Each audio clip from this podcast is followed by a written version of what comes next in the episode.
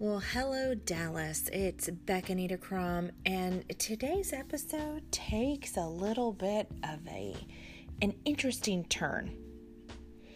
I wanted to share with you our experience with a foreign exchange student. Now, I know one of, many of you are probably thinking about doing this right now because the beginning of the school year is just about here and you see a lot of announcements looking for placements needed for foreign exchange students. And I got to tell you, there's one thing you need to do before you have a student in your home for the entire year.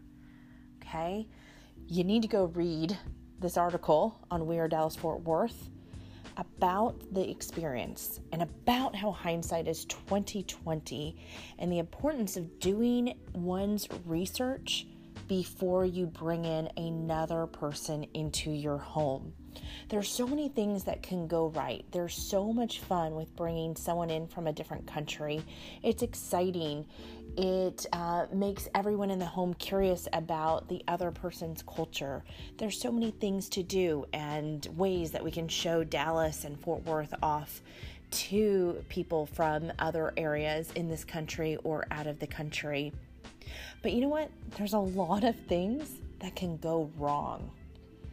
And I'm here to tell you that everything went wrong with our foreign exchange program.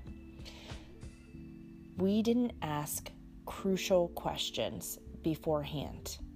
And when we needed to go to a plan B, and when we needed a plan C, and we needed a plan D, we had absolutely nothing.